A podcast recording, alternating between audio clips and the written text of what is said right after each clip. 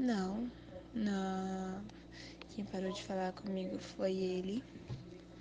A minha mania é zoada, meu jeito estava errado e ele queria que eu mudasse. Mas o porém era assim: me conheceu assim, ou você chega para somar, ou você chega para diminuir.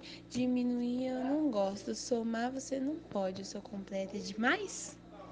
Porque eu preciso de alguém para falar o que eu devo fazer, onde eu devo mudar, porque eu devo agradar. Eu não nasci assim, eu nasci mulher, eu nasci feminista.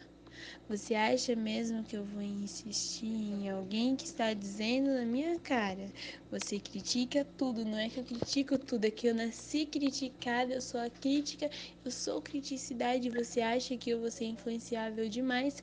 Acha que um boy pode falar o que eu devo e o que eu faço e aonde eu vou mudar? Porque se eu não mudar, ele vai parar de falar comigo? Bom, Brasil, me desculpe, então eu acabo de perder o esquema mais foda e mais louco que eu lutei para ter. Desculpa, mundo, mas eu nem fiquei e eu nem vou ficar, porque eu tô devolvendo ele de braços abertos para outra que queira ser submissa e se abaixar.